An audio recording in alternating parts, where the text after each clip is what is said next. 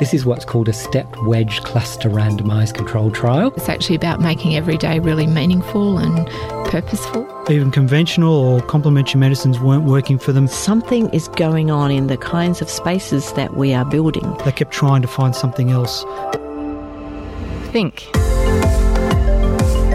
Think Health on 2SER 107.3.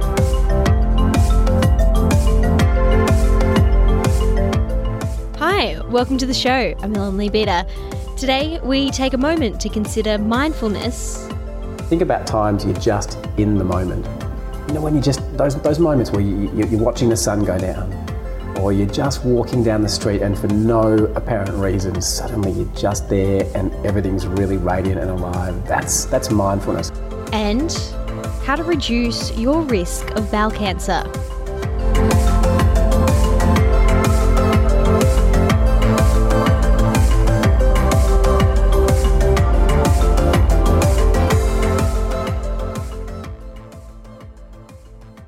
Midwives have long been recognised as vital to reducing maternal and infant death rates across the world.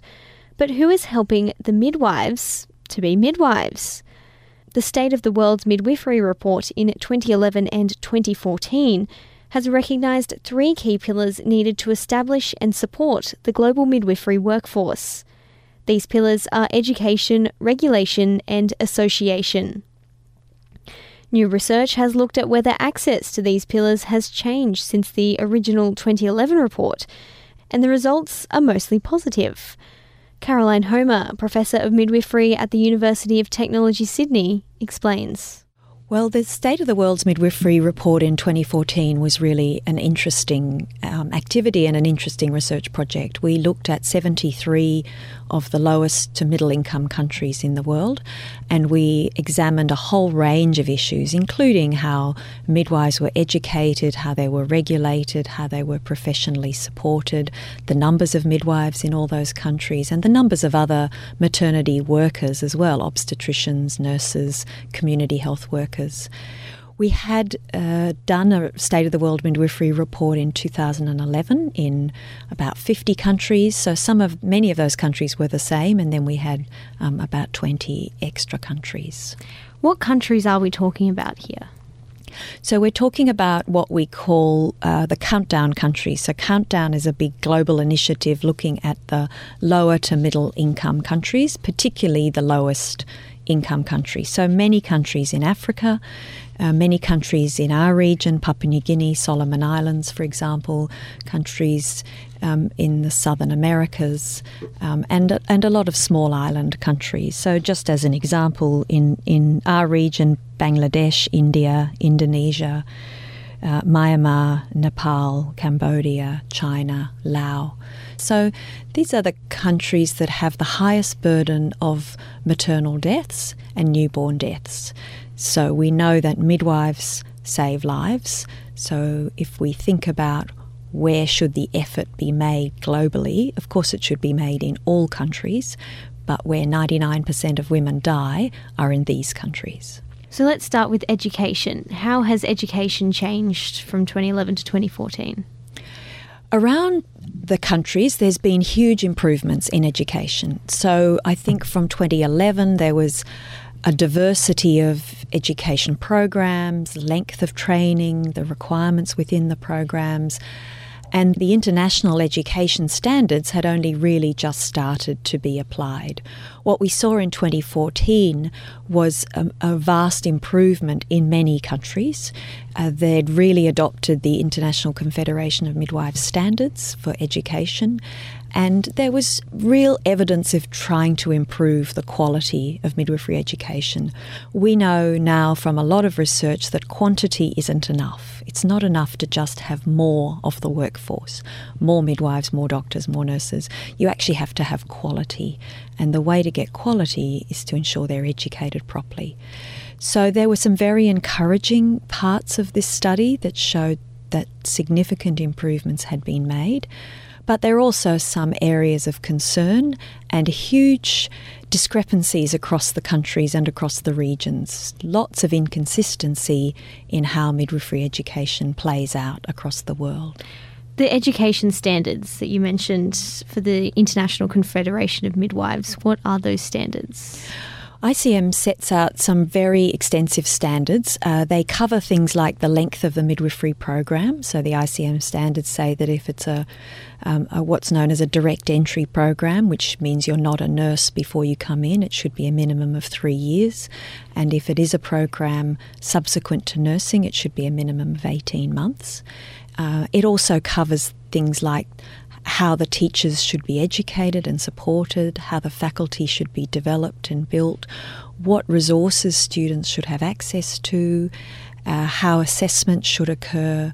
So, very similar to many countries have accreditation standards for their education programs. These are the international ones for midwives. The, the challenging part is uh, resourcing countries and supporting countries to meet those standards and not every country recognises midwives in the same way. So, if you're in a country that doesn't actually recognise that midwives are a separate discipline, you're going to find it very hard to even think that you need standards, let alone meet them. You mentioned earlier that midwives need to they need to be quality midwives, not just the quantity of the course. Is that doing things like being part of a certain amount of supervised births? That's right. The tricky bit is we actually don't know what the magic number is. So it's very hard to do research to work out what's the magic number of births that a midwife should attend so that she ends up, he or she ends up being a quality, skilled, and safe midwife. So in Australia at the moment, we've got new standards that say a minimum of 30 normal births. We know across the world that varies. In some countries, it's 40. In this research that we did in the 73 uh, lower to middle income countries, it varied from zero to 100 and the median was in the 30s to 40s, depending on the region. So, enormous differences around the world of the number of births you need to attend. So, so while we don't know what the magic number is, most of us would believe it's more than zero.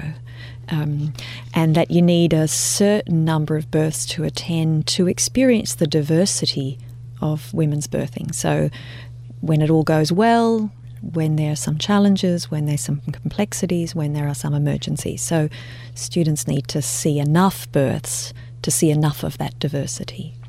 Caroline, you alluded to this earlier the importance of regulation in midwifery. How many of the countries actually recognise midwifery as a profession? So, in this study of the 73 countries, fewer than half of the countries had legislation recognising midwifery as an autonomous regulated profession. So, 52% of countries had no regulation acknowledging that midwifery was a separate profession needing separate regulations, separate education standards. And that has huge implications for the safety of the public, essentially, because that's the purpose of regulation, is to protect the public, to ensure that people receiving care from a person who calls themselves a midwife is receiving the best possible care. But if you don't regulate for that person, you don't know what they're providing essentially. The third pillar is association. How is that different from regulation? So, association is the sort of professional support that goes alongside midwives, and in many countries, actually, the there are professional associations for midwives. So, in our country, we have the Australian College of Midwives and in other countries there is a college or an association. These are different to the regulators in most places. So, in many countries, there's a council or a regulatory board that does the regulatory part of ticking people off, putting them on a register, checking that they meet the requirements for re registration each year. Associations provide broader level support to midwives. They're involved in advocacy, they work with government to make sure that women get the best care, they uh, provide ongoing education, uh, continuing professional development opportunities, and they speak for midwives at local, national, and international meetings. So it's it's an advocacy and a support role rather than a regulatory role. And we, we do try to keep them separate in, in all countries because they are different and they're providing a different service. And how many of these countries have an association for midwives? Almost all of them had some sort of an association or they had some sort of group of people, midwives, who saw themselves as providing this level of professional support. And sometimes it's as part of a nursing association. So, small countries in our region have very small numbers of midwives. So, there's no logic in having a separate midwifery association. So, they'll often have a special interest group that's part of the Nursing Association. There are some countries around the world that have more than one midwifery association. Particularly in these countries that we saw, there might be two or three different groups who were providing that sort of level of support. What's the impact of this variability across countries for midwives?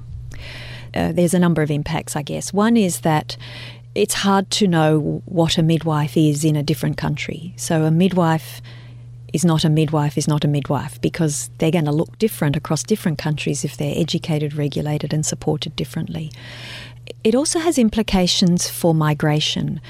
We are a globalised world and people move. And so when you want to move from one country to another, your qualifications may or may not be recognised because the country that you came from may or may not have education and regulation that's to a global standard. So it puts real difficulties amongst people who migrate or people who move, and sometimes people migrate not of their own choice, as as we see around the world now. So uh, it it makes it difficult for the regulator in the accepting country to understand who that person is and what they might have had in terms of their education, and it makes it really hard for the person moving. It's their their livelihood now can't be practiced because they can't be recognised in their other country. Midwives, as you said earlier, they do save lives of mothers and babies. Is there a recognition, or gaining even more recognition in these countdown countries, of the importance of midwives? Yes, I think the, the importance of midwives is really now being recognised. I think it has been quite a long journey, and the work that we've done around the State of the World's Midwifery report and the Lancet series on midwifery has really started to provide the evidence as to why midwives make a difference. And in lots of countries now, there are incredibly impressive efforts to further professionalise midwives, further to ensure that they are safe regulated and well educated, and that they can make a difference. So I, I do feel we're on a sort of a wave of, of improvements in particularly in these low to middle income countries. Caroline Homer, Professor of Midwifery at the University of Technology Sydney, ending that story. Think Health on 2SER 107.3.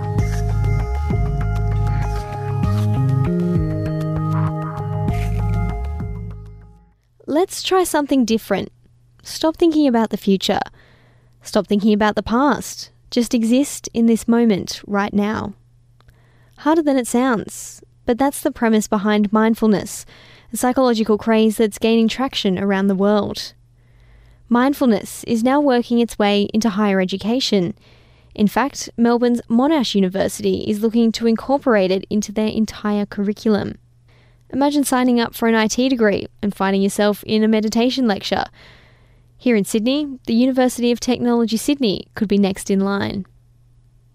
Producer Sam King spoke with Dr. Richard Chambers, a clinical psychologist from Monash, who's leading the push for mindfulness in universities. So, mindfulness is about being in the present moment. So, if we engage our attention in the senses and pay attention to what's actually happening in the moment, that's, that's being mindful.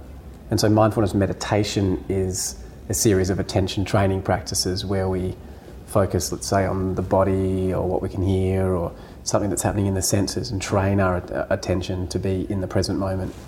So, you know, broadly speaking, you could include, you know, if you repeat a word over and over again in your head and focus your attention on that, that's a mantra meditation.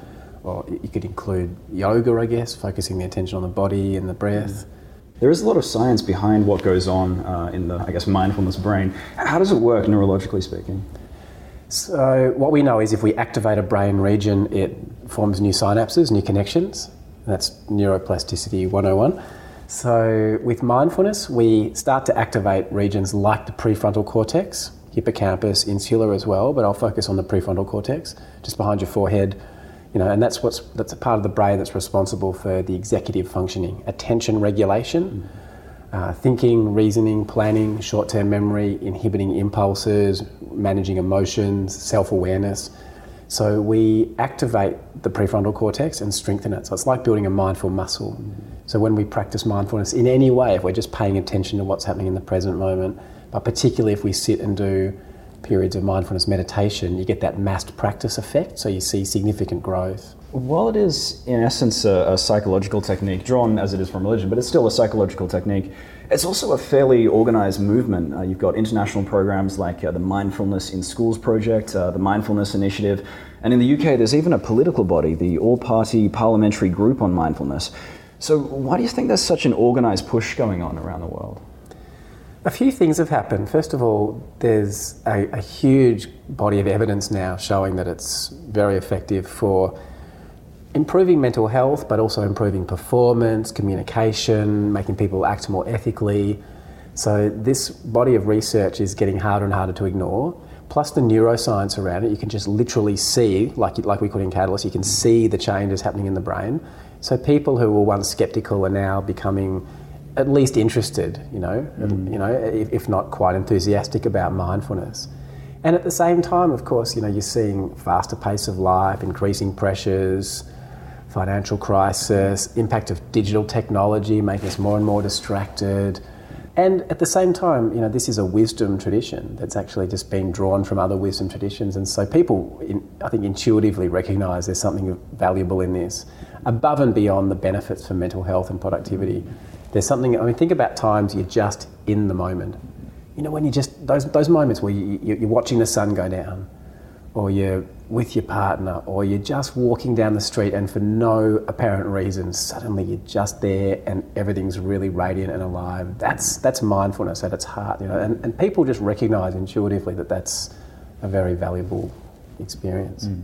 Uh, I want to move now to the idea of, of bringing mindfulness into schools. I'm noticing that this, uh, you know, this, this whole idea is of particular interest to the groups that I mentioned earlier. And there's a good argument that it does work and it helps students concentrate. Uh, mindfulness programs have been available at Monash for about 30 years, as I understand. What kind of results are you seeing? Uh? So, yeah, we've had mindfulness embedded more or less in the medical school for about 27 years, and one of my colleagues, Craig Hassed's been there, you know, really just pioneering mindfulness for about the last 30 years. And we've evaluated it formally twice, and it, it's a great it's a great program in a way because the medical students uh, they have to learn it. They have to learn the theory. They have to learn the research because they get examined on it. And what we found is about 90.5% of them, this is a 2009 study we did, 90.5, about 90%, once they've learned about the research and the benefits for their mental health, for their well-being, for their academic performance, but also, you know, for being a, a good doctor, mm they start to personally apply it in some way. So there's an openness that's there, and so now we've got it. We've got about 14 different faculties or units that have some embedded mindfulness, and that's the vision to roll it out university wide. Yeah, absolutely. I'm wondering, what about students who aren't interested at all in mindfulness? Like, is it is there an opt out, or is it just choose a different university? Uh, that's a really good question, actually. So, what we have is we, we have elective programs available to students, but as we pioneer this curriculum based model, and of course, some students land in first year IT and they're getting taught mindfulness. Now, we present the evidence, we present it in an evidence based way, a practical way, we make it relevant for them. Of course, you can't force anyone to meditate or practice it, but they at least are expected to understand what, what it is. Mm. And so we do get a little bit of pushback from some of the students who don't quite get it, but the vast majority by the end of you know, a six week training in their tutorials mm. and a couple of lectures on it will at least be open to the idea. Okay. Uh, so this seminar today was all about embedding mindfulness in the curriculum at UTS as it is at Monash. Uh, how would that affect students in a practical way? To embed it in the curriculum would, if you look at the evidence, it would mean that, that students would have, they'd be able to manage stress better. They'd be more productive because, like I said, you rewire the brain, key learning areas, prefrontal cortex, hippocampus, insula key learning areas so that we, we know that they become better students. And there's a lot of research, little bits of meditation or sustained mindfulness training improving academic outcomes. So you'll see students who perform better and who are less stressed. Less stressed, better grades. Mm. Really makes a lot of sense in an academic context. You're obviously very passionate about the whole idea behind mindfulness. Do you get much professional kickback in the psychology circles? Uh, over, I've been working with mindfulness for about 17 years, and I've noticed that a, a few older school medical practitioners, psychiatrists, etc., have been a bit slow to sort of recognise the value of mindfulness. in the last two years or so, there's been this sort of uh, it's sometimes called the, the dark night of the soul phenomenon. You know, obviously, sometimes people practice mindfulness and they have what are called adverse effects or adverse events. They just get in touch with some anxiety that they're not ready, equipped to deal with yet, or people who are already at risk for psychosis perhaps might precipitate a psychotic episode. How common is that? It's very rare. If you look at the literature, it's very rare. It often happens on long retreats where people are spending 10 days on a silent retreat, meditating all day long, often against the recommendation of their doctor or the retreat organisers. Every now and then you hear this story about someone that does like five minutes of meditation and just runs into something that just freaks them out and it takes ages for them to recover from. That's extremely rare. And you know, they're getting in touch with something that they've been avoiding anyway. So you'd have to, I think, in my mind, it's, it's unclear whether it's a good thing or a bad thing. But like I said, that, that's very rare. You look at some of the evidence, and a lot of these adverse effects are happening before retreats start, that kind of thing. So, what I like about that is it's nuancing the literature a little bit because people have just been yay mindfulness for quite a long time. And so, it's nice to see that people are saying, hang on, we know mindfulness is good, it just makes sense intuitively, and the evidence backs it up. But who does it work with and when and in what situation might want to be a little bit careful and so we're just starting to get a little bit more nuanced and intelligent i guess you'd say about our approach and that, that's a good thing Dr. Richard Chambers speaking to Sam King about plans to introduce mindfulness to higher education. You're listening to Think Health on 2SER 107.3, online at 2ser.com or on your favourite podcast app.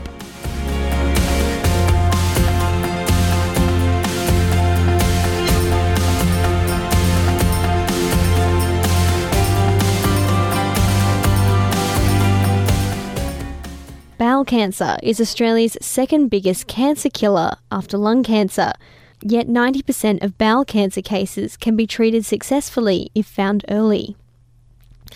The problem is, nobody really wants to talk about what happens when things go wrong in the bathroom. June is Bowel Cancer Awareness Month, and Bowel Cancer Australia is encouraging Aussies to know the symptoms and risk factors of bowel cancer. Claire Annear is the National Community Engagement Manager at Bowel Cancer Australia. She spoke to Ninah Kopel.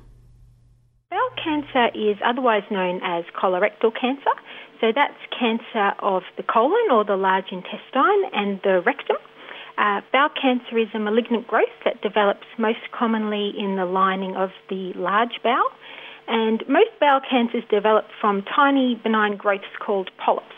So, one of the reasons bowel cancer is called one of the most preventable cancers is because if you can catch those polyps and remove them before they have a chance to turn into a bowel cancer, you are able to prevent bowel cancer. Who is most likely to be diagnosed? Uh, bowel cancer affects men and women almost equally. Around 15,000 Australians each year are diagnosed with bowel cancer, and it is more common in people aged over 50 years of age. However, bowel cancer is increasing in younger people, and around 1,000 Australians in their 20s, 30s, and 40s are diagnosed with bowel cancer each year. So, bowel cancer is definitely something that men and women of all ages need to be aware of, and younger people shouldn't be told that they're too young to have bowel cancer because it can affect younger people as well. Do we know why there's that increase in younger people? They don't know exactly why uh, it is increasing in younger people. There are a few different reasons that they're surmising could be the case, particularly in relation to diet and lifestyle factors. And they do also know that there can be some genetic differences with the bowel cancer tumours in younger people that can cause them to be more aggressive, but there isn't any solid evidence either way at the moment, so they're doing more research to find out why that can be the case and, and how they can help to reverse that increase. You've recently mapped out the geography of bowel cancer. So, where is it and what are the areas that are most affected? Yeah, so, a couple of years ago, Bowel Cancer Australia developed a resource called the Bowel Cancer Atlas of Australia. And each year we update that information with the latest statistics and information. And it includes information on things like bowel cancer deaths and risk factors in local communities and this year we've also added information about colonoscopy rates and National Bowel Cancer Screening Program participation rates and lots of other things. Uh, the aim of the Atlas is to provide local communities with areas that they can focus attention on when it comes to health behaviours that could be improved to help reduce the bowel cancer risk in their local communities. And if we have a look at the, the information in the atlas that relates to New South Wales, you can see that over the five year period of 2009 to 2013, uh, bowel cancer claimed the lives of 3,065 men and women across New South Wales. And the highest death rate was in a place called Lachlan. Metropolitan Sydney had a slightly lower mortality rate uh, than regional New South Wales.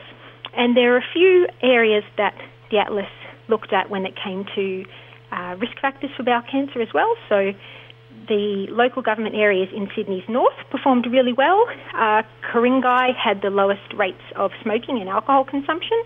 Um, across New South Wales, the Sydney Lower North Shore and Blue Mountains had the lowest rates of type 2 diabetes, which is a risk factor for bowel cancer.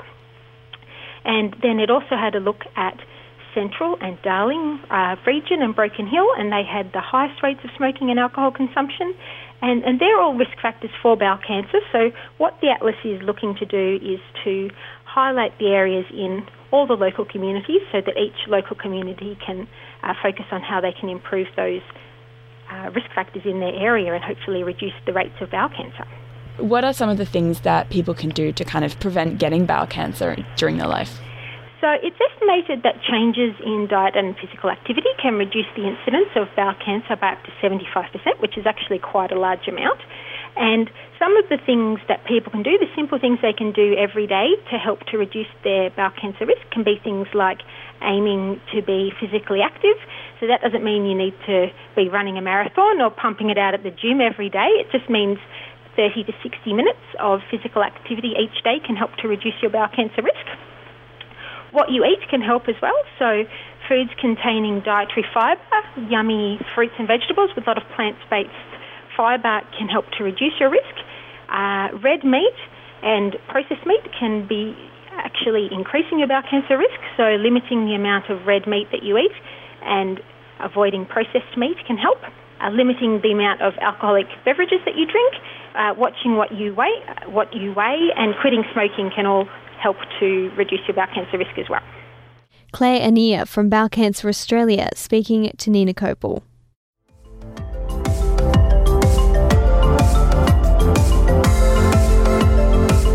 Don't forget, if you'd like to find out more about anything you heard today, you can visit us at 2ser.com forward slash think health. We're also available on demand. Just search for Think Health in your favourite podcast app. Please remember that journalists are not doctors. If we've made you ask questions, go and see a GP. This show is produced with the support of the University of Technology Sydney Faculty of Health. I'm Ellen Leabeater. See you next week for more in health research and news.